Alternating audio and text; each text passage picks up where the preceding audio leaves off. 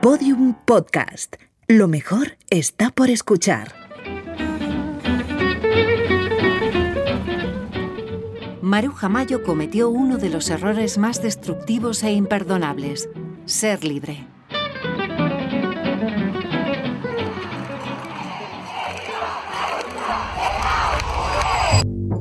Museo Thyssen-Bornemisza presenta sororas, antiguas pero modernas. ¿En qué se parece mi vida a la de un artista de hace un siglo?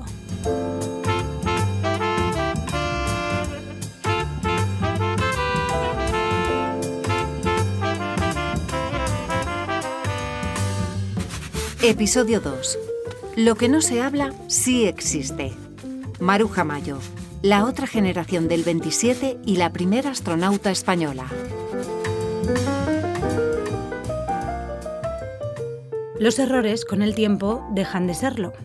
Considerar que la libertad era un error, tal y como dijo María Zambrano acerca de Maruja Mayo, era un pensamiento muy arraigado a principios del siglo XX en España. Una época en la que la efervescencia creativa abría paso a todo tipo de vanguardias artísticas, pero eso sí, siempre en manos de los hombres. Es por eso que la creación de la residencia de señoritas fue un referente para la educación de las mujeres y la cultura y sobre todo de libertad, porque el conocimiento nos hace libres y Maruja Mayo lo sabía.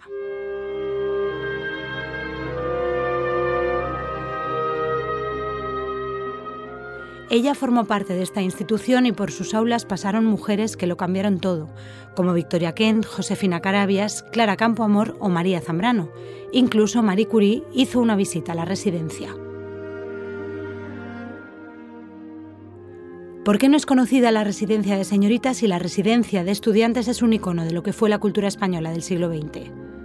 ¿Por qué hablamos de nombres como Buñuel, Dalí, Lorca, Alberti y no de Mayo? Maruja Mayo fue un referente como mujer transgresora que desafió los límites de la época, quitándose el sombrero, ganando concursos de blasfemias y reivindicando su completa autonomía como mujer. ¿Por qué en otros países homólogas como Georgia O'Keeffe o Frida Kahlo son justamente recordadas y Mayo no lo es en España? ¿Por qué no se reconoce como una de las grandes exponentes del surrealismo a la altura de Miró o Magritte? ¿Son las mujeres aún vistas de manera condescendiente en todas las disciplinas culturales? Esta historia puede parecer lejana, pero seguimos viviendo en una sociedad en la que el reconocimiento para los hombres en la cultura y en la vida pública es mucho mayor que para las mujeres.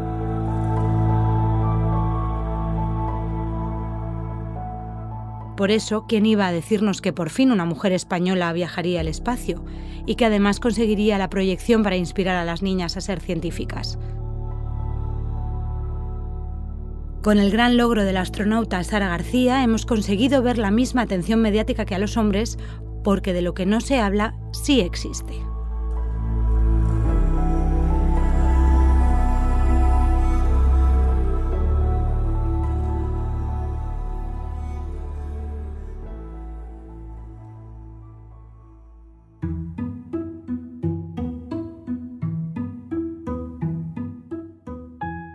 Maruja Mayo es una de las artistas presentes en la exposición Maestras en el Museo Nacional Thyssen-Bornemisza.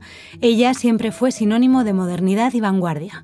Para conocerla mejor contamos con Clara Marcellán, conservadora de pintura moderna del museo. Bienvenida. Buenos días. Eh, Maruja Mayo fue y sigue siendo una gran transgresora para su época y para la nuestra casi, ¿no? ¿Quién fue esta artista? Maruja Mayo yo diría que es una figura casi fundamental de la escena cultural de Madrid en, los años 20 y 30 del, siglo pasado. Ella nace en, Vivero, en Galicia, en 1902 y en 1922 ingresa en, lo que antes se llamaba la Escuela Especial de Pintura, Escultura y, y Grabado en Madrid. Allí va, pues va a coincidir con artistas como Salvador Dalí, que se va a convertir en, pues, en alguien muy importante para ella y que la va a introducir en, otros círculos de la residencia de, estudiantes. Y allí va a conocer a través de Dalí a, Federico García Lorca, a, Buñuel. Y va a entablar una relación muy, muy estrecha con ellos.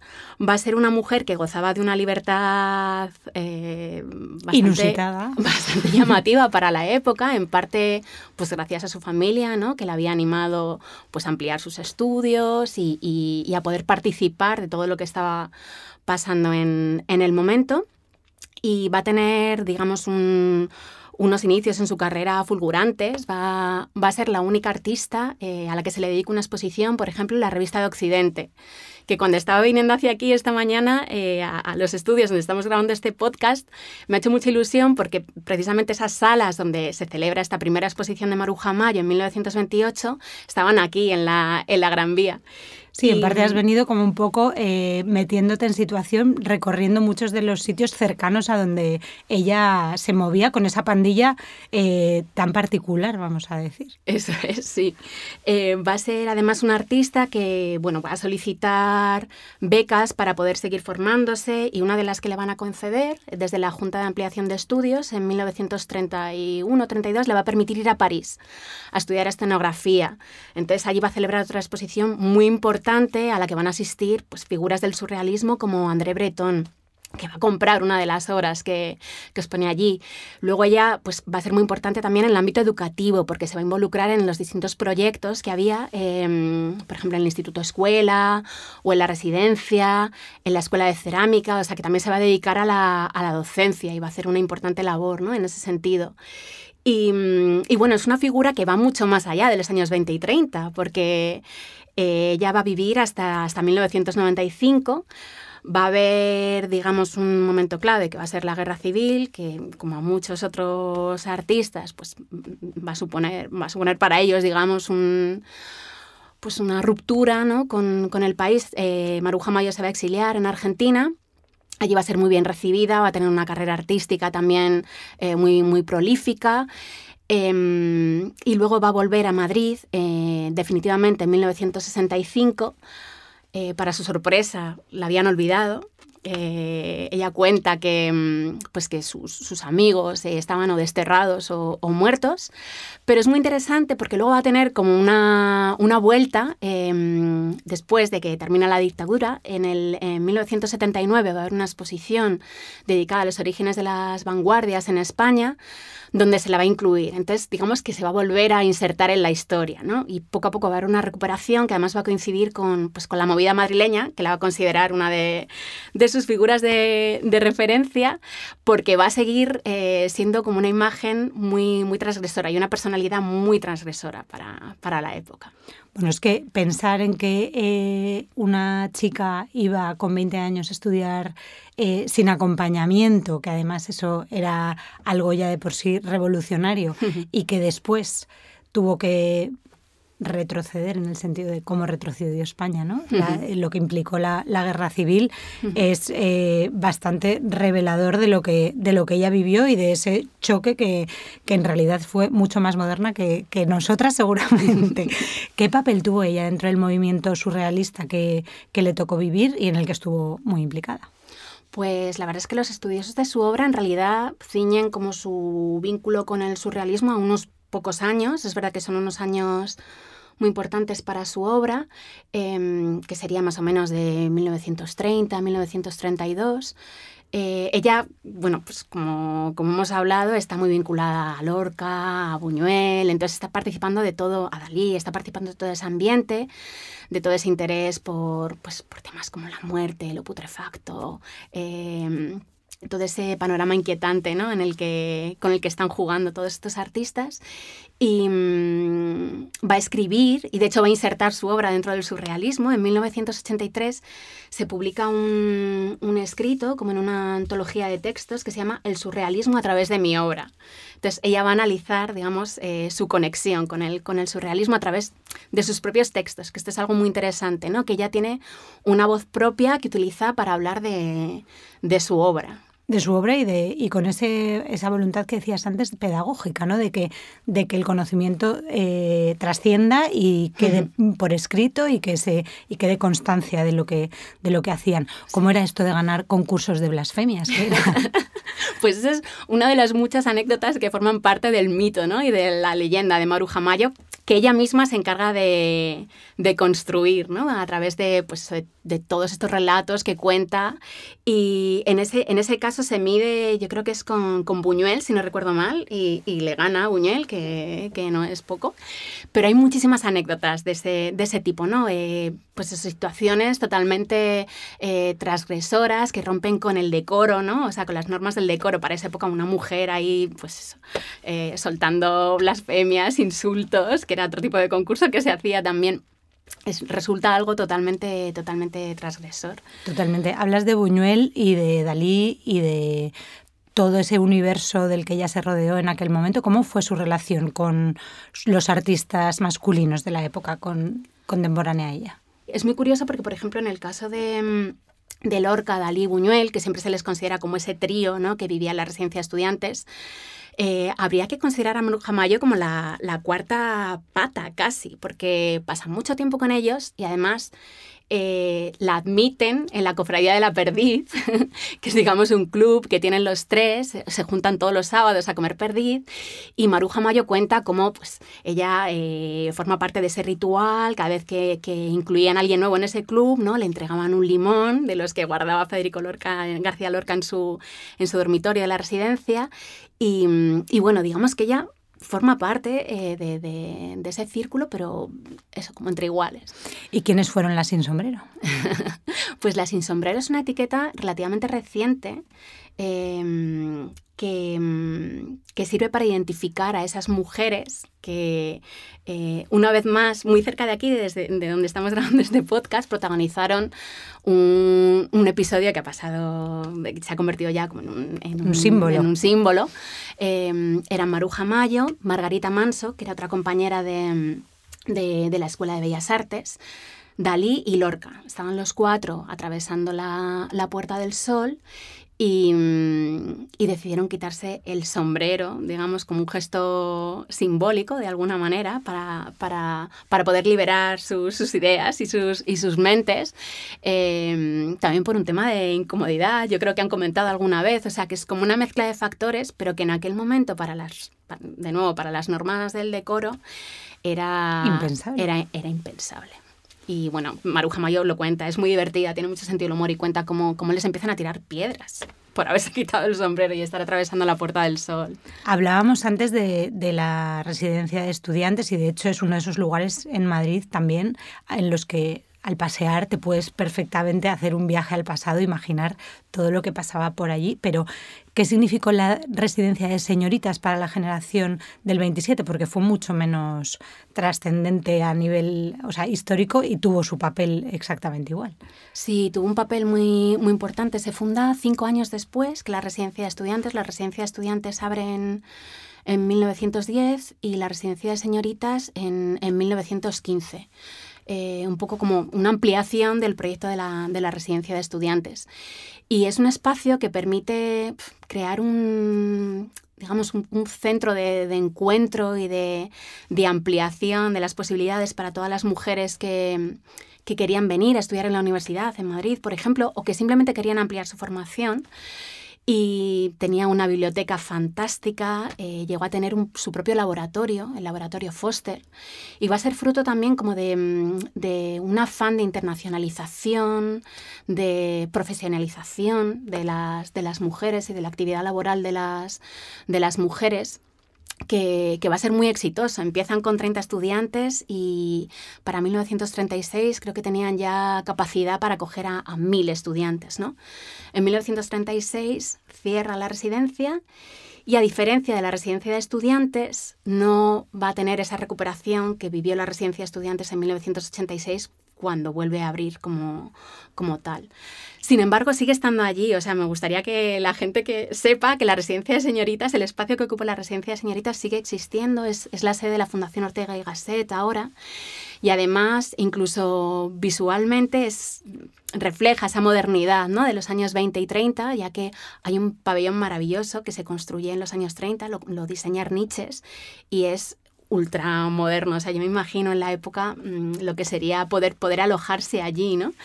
Em, fomentaba también pues, el deporte, ¿no? que es algo que va a estar muy presente en la obra de Maruja Mayo también, el que las mujeres practicasen deporte, eh, que aprendiesen idiomas. Bueno, era una manera de, conectarse a, muchos niveles con el mundo de la cultura, de, eh, la intelectualidad y, recibirían visitas pues, de, gente muy importante. Eh, hablábamos antes de, Marie Curie, por ejemplo, que se va a alojar allí con su hija Irene en 1931, cuando vienen a dar unas charlas sobre radioactividad en la residencia de estudiantes. A, todas esas actividades de la residencia de estudiantes también podían asistir las, las, las residentes en la residencia de señoritas. O Einstein, por ejemplo, que viene en 1923, ¿no? Y para hablar de su teoría de la relatividad, que es algo que le va a interesar mucho a Maruja Mayo también. O sea, que es todo ese ambiente bueno, súper estimulante. Sí. Hay un factor que marca, yo creo, la, trayectoria de Maruja Mayo, que es el hecho de que por trabajo su padre eh, hacía que ella y sus mm, tropecientos hermanos tuvieran que estar viajando desde que nacieron, ¿no? Entonces, y eso lo traslada ella ya a la edad adulta, ¿cómo marcó a su trayectoria artística el hecho de ser tan nómada y vivir en tantos sitios? Pues es algo que yo creo que forma parte, digamos, de, la actividad creativa de alguna manera, porque es verdad que, que va a viajar eh, mucho dentro de España, por ejemplo, y va a incorporarlo a, su obra. Por ejemplo, Maruja Maya está muy vinculada a la Escuela de Vallecas, entonces hablan de las excursiones que hacían a principios de los años 30 al extrarradio de Madrid, ¿no? Y cómo, cómo empiezan a pintar un paisaje, un paisaje distinto. Que, no, digamos, que era el, típico o el, o el tradicional. Eso es.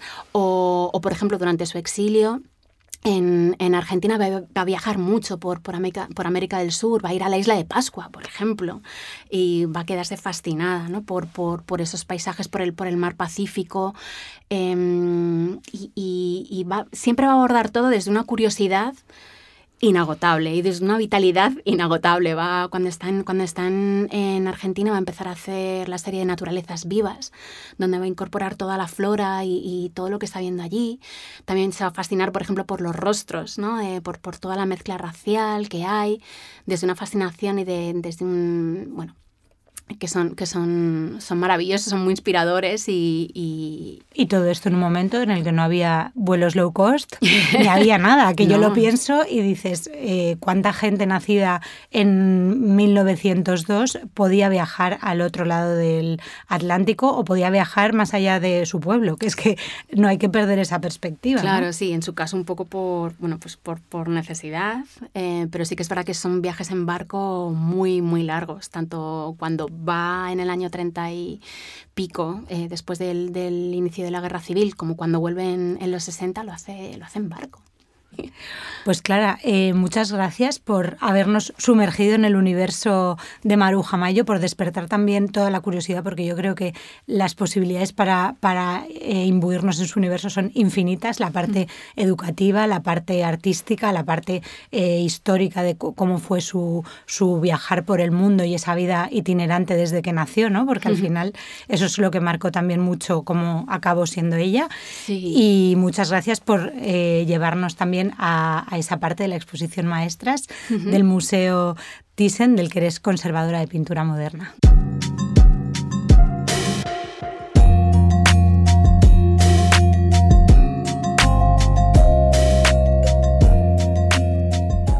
Ahora volvemos al presente porque hoy en día siguen existiendo mujeres que rompen esquemas y crean y defienden el arte en espacios antes dedicados a los hombres. Es el caso de Flavita Banana, ilustradora y viñetista, y la única mujer ganadora del premio Mingote en sus más de 50 ediciones. Flavia, bienvenida a Sororas. Hola, gracias. ¿Qué puede aportar el humor y el arte al feminismo? ¿O qué puede o qué debe, lo que prefieras? Bueno, lo mismo que puede aportar para cualquier otro tema, quiero decir, es vital eh, el arte en, todas sus disciplinas. Yo, concretamente, al, trabajar en, en, el humor gráfico, digamos, es decir, en, un tipo de representación gráfica humorística, creo que para la difusión de mensaje, como es el caso del, feminismo u otras causas sociales, creo que es vital, porque el, lenguaje humorístico unido a lo gráfico eh, es muy seductor, es amable eh, y creo que convierte a gente bastante a menudo. Te diría, ¿sabes? Como que, que, que, gente a lo mejor que desconocía un tema, a lo mejor al conocerlo a través de una representación gráfica de humor, eh, le puede interesar más o, o, se da cuenta quizá de que, de que sí, de que es algo importante a lo que, que, que apoyar, digamos tú tienes la, la, ventaja de que al gestionar tu arte de esa forma tan digital, tienes incluso la capacidad de viralizar, como ha ocurrido en, en varias ocasiones. Eh, mm. Qué mejor forma de hacer feminismo que esa, ¿no?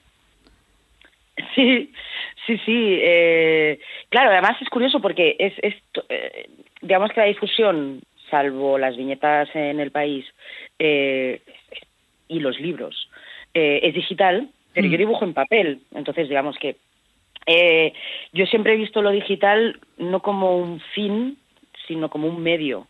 Para luego, pues, eh, poder vivir de vender mis originales o mis libros o colaborar con periódicos, digamos. Claro, y que, y que esos mensajes, en tu caso, que son eh, muy acordes al tipo de consumo que generan las redes, que es de la inmediatez, como una sola viñeta puede calar tanto, ¿no? Porque al final eh, son escenas eh, con un mensaje súper claro que ya te hacen reflexionar y eso, ojo, tiene mucho, mucho power. Mm. No, y sobre todo em, el, el como decir, el haber cambiado un poco, o sea, mm, no creo que yo haya hecho ningún cambio mm, grande que, o sea, quiero decir, todos los, recursos que hemos tenido siempre para, para hacer avanzar el feminismo, eh, sencillamente cambian de forma, ¿no? Y en mi caso, creo que eh, mi, mi, mi, ¿cómo se dice? El target, eh, mi público objetivo, el público que, que yo quiero o mi público objetivo o para quien yo trato de dirigir esos, esos chistes, esas, ¿no? esas viñetas humorísticas, es a las mujeres. Eso desde ya te lo digo, hmm. ¿sabes? O sea, fantástico que haya algún hombre u hombres que, que lo vean y digan, ostras, qué fuerte, ¿no? Esto que pasa, o, o, qué, qué, culpas tengo yo a veces de ciertas situaciones, o mira qué cosa que les pasa, ¿sabes? O sea, como informativo. Pero yo trabajo para ellas. Es decir, para que puedan, eh, en el caso de las viñetas feministas, ¿no? Que puedan reírse eh, un poco nerviosamente a veces, dándose cuenta de en, la situación en la que están. A lo mejor que les interpele directamente eh, y no ir tan a saco como decir, deja a tu chico si te pega, que obvio, ¿no? Pero ya hay dos mil millones de campañas que son frías, Mm, súper bruscas y súper mm, de voy a cambiar de canal porque esta campaña me está tocando las pelotas, ¿no? Porque hay hmm. mucha gente que no quiere tal, sino pues intentar a través del humor decir, ah, mm, acuérdate cuando, no sé, eh, lleva 15 años saliendo contigo y no pone una foto tuya en redes, por decir algo. Sí, sí. ¿Sabes? Como para, para interpelar a esta, esta digitalización y así. Y todo esto hacerlo con, con un cierto humor y que de repente las chavalas digan, hostia, mmm, me río, pero soy un poco yo. ¿Has notado tú en tu tiempo de trayectoria un cambio en la sociedad en el, sobre el papel que juegan las mujeres en este ámbito, en el, de la, en el de la, del arte y en concreto el tipo de arte que tú haces? Es que, a ver, mmm, ya te digo que también tengo un recorrido corto comparado con, ¿no? con una mm. persona mayor, mayor, mayor, pero mm, lo que es seguro es que en los últimos mm, ocho años, vamos a decir, ha habido un boom del tema eh, en redes y en libros, ¿no? El, feminismo. Eh, se han publicado muchas novelas gráficas, muchos se ha publicado a muchas mujeres dentro del mundo del humor gráfico. Eh, yo siempre en un primer momento cuando vi que la cosa, o sea, estábamos entre comillas montadas en el dólar, sin, dólares de por medio, pero digamos con, con que, que, que, en todos los salones con de mucha más visibilidad. Sí, sí, sí, muchísimo. Yo en esos casos vivo un poco con el terror de la viralidad, ¿no? Eh, mm. que tú comentabas esto de poder lograr lo viral, lo viral, con perdón, es una mierda, porque sube muy rápido, baja muy rápido, ¿no? Eh, entonces, cuando se empieza eso, hace unos ocho años o así, pues yo que sé, hay editoriales que empiezan a, publicar saco a mujeres, a, yo que sé, pongo el ejemplo de, de Lumen, ¿no? Que tiene pues a Agustina Guerrero, a mm, Lumen y dentro del grupo de Penguin, pero eh, tienen toda una línea de, de, de mujeres, digamos. Y, y, con, y con temática un poco así, o sea, no, publican el libro de alguien que, que hace crochet, ¿sabes? Sino eh, feminismo ilustrado. Pero yo me Entonces- imagino que tú, si tienes 36 años, tus referentes o los cómics que tú pudiste consumir principalmente fueron masculinos cuando los leías. Claro. Sí, sí, sí, sí, claro, claro. O sea, el, el, a mí me fascina que hoy en día una chavala de 15 diga, mm, ah, pues mi dibujante favorita es, pues mira, justo que la he mencionado, Agustina Guerrero, y es del Mm. rollo, está viva, pues sí la conozco, ¿sabes? Existe, claro. Y Ajá. que decías antes que tú claramente diriges tus, tu arte a mujeres, pero ¿qué opinas de, de aquellos que ponen la etiqueta para mujeres en todo aquello que sea producción artística femenina? Porque en tu caso sí está dirigido a mujeres, pero no todas las mujeres hacen arte para Claro. mujeres. Eh, ¿Te refieres a que la propia persona, o sea, la propia artista o así, diga que es para mujeres o que otros medios lo digan? No, que se catalogue todo el, todo el arte hecho por mujeres como arte dirigido a mujeres. Claro, a ver, a mí, si cualquier, si un artista, y en femenino, por favor, ¿no? Porque, porque los tíos que hacen obra para mujeres, bleh. Eh, yo te diría, o sea, si una artista dice, pues como yo, ¿no? Dice, coño, yo mi público, o sea, yo a quien me estoy, a quien estoy hablando es a las mujeres. Eh, pues me parece estupendo.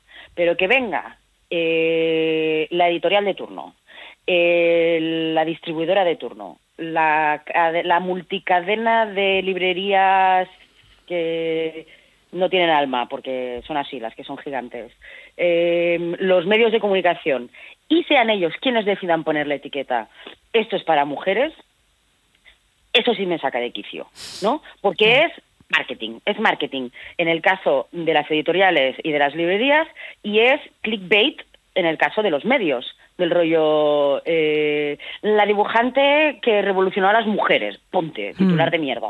Bueno, es Eh, hacer del feminismo marketing, ¿no? Es Totalmente, totalmente. Entonces, eso a mí me parece mal. Pero si coge la dibujanta y desde ella misma dice, yo hago mis libros para tías, pues oye, eh, perfecto.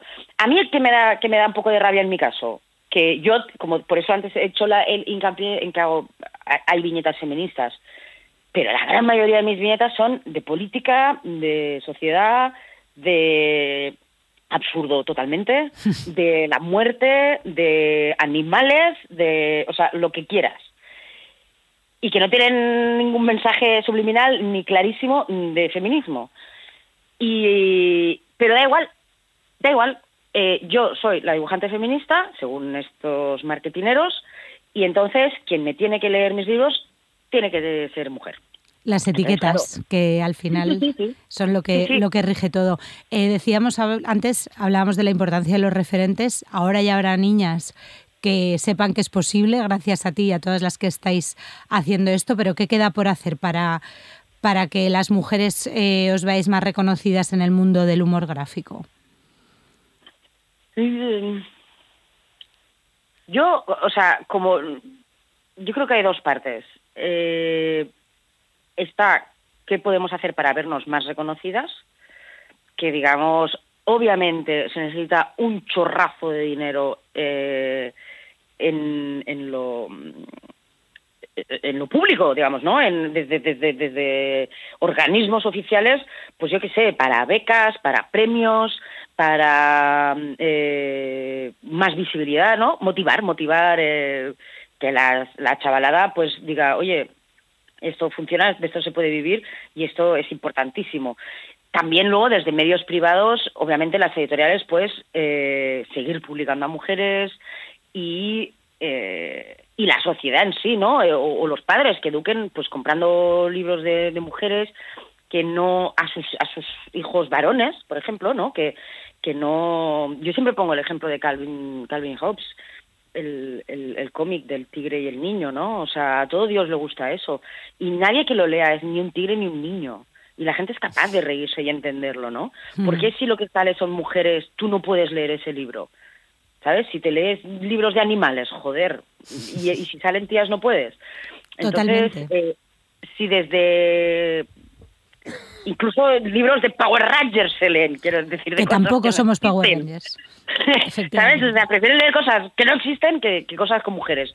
Entonces, si ya desde la educación, pues los, los chavales dicen, no, pues mira, eh, me gusta ese dibujo animado donde los personajes son todos chicas y no pasa nada, ¿sabes? Y no cuatro chicos y una chica. Correcto. ¿Cuántos libros de la selva hemos leído? Que yo eh, siempre lo pienso. Que, eh, que salgan semáforos, que salgan eh, aceras, que sal- pero tigres, por Dios.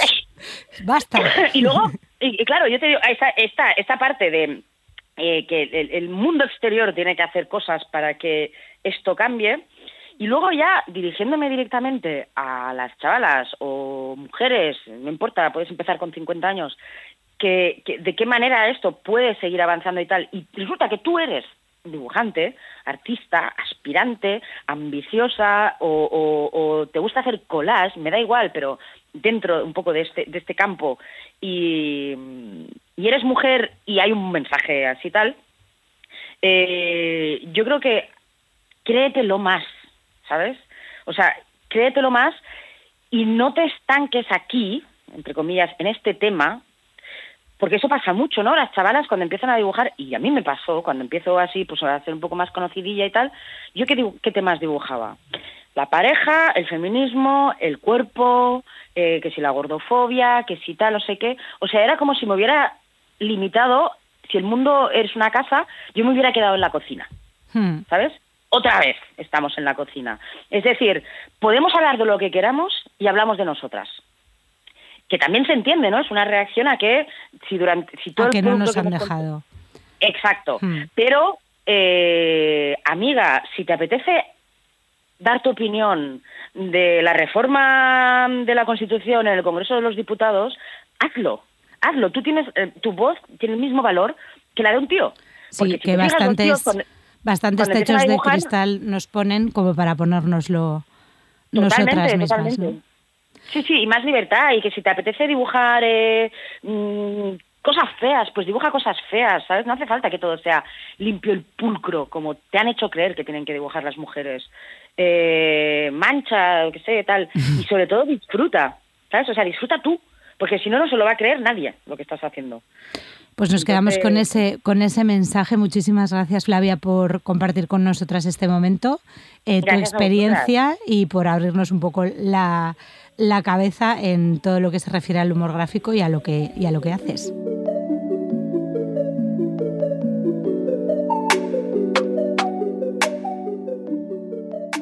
Hoy las mujeres seguimos queriendo ser vistas y reconocidas por quien somos y lo que hacemos. Y gracias a grandes artistas como Maruja Mayo, una mujer que fue libre y vivió libre, podemos decir que de lo que no se habla sí existe. Hoy, desde el futuro, queremos darle las gracias por traspasar límites en una realidad que no se lo puso fácil. Hola, acabo de ver otra vez las dos pinturas de verbenas que hay en la exposición de, de maestras, esas que, que gustaron tanto a Ortega y Gasset y que decidió, que decidió exponer en, en 1928 en las salas de la revista de Occidente. Siguen siendo una, una explosión de, de curiosidad, de vitalidad, de, de libertad quería que supieses que, que, hay mucha gente ahora en 2024 estudiando, estudiando tu obra, que, que, se están contando y se están construyendo muchas historias y que, y que quedan muchas por, por escribir. Hola Maruja querida, encantada de poder saludarte. Nada, te paso aquí el informe de la situación, eh, decirte que la cosa va bien, la cosa va bien, estamos avanzando mogollón en muchos campos, nosotras, las mujeres, y que, pues bueno, mm, comparándonos contigo, pues estamos mucho mejor que ayer. Pero mañana estaremos mejor que hoy. Así que nada, seguimos trabajando y tú quédate tranquila, sigue durmiendo, que nos encargamos de todo. Gracias por todo. Un abrazo.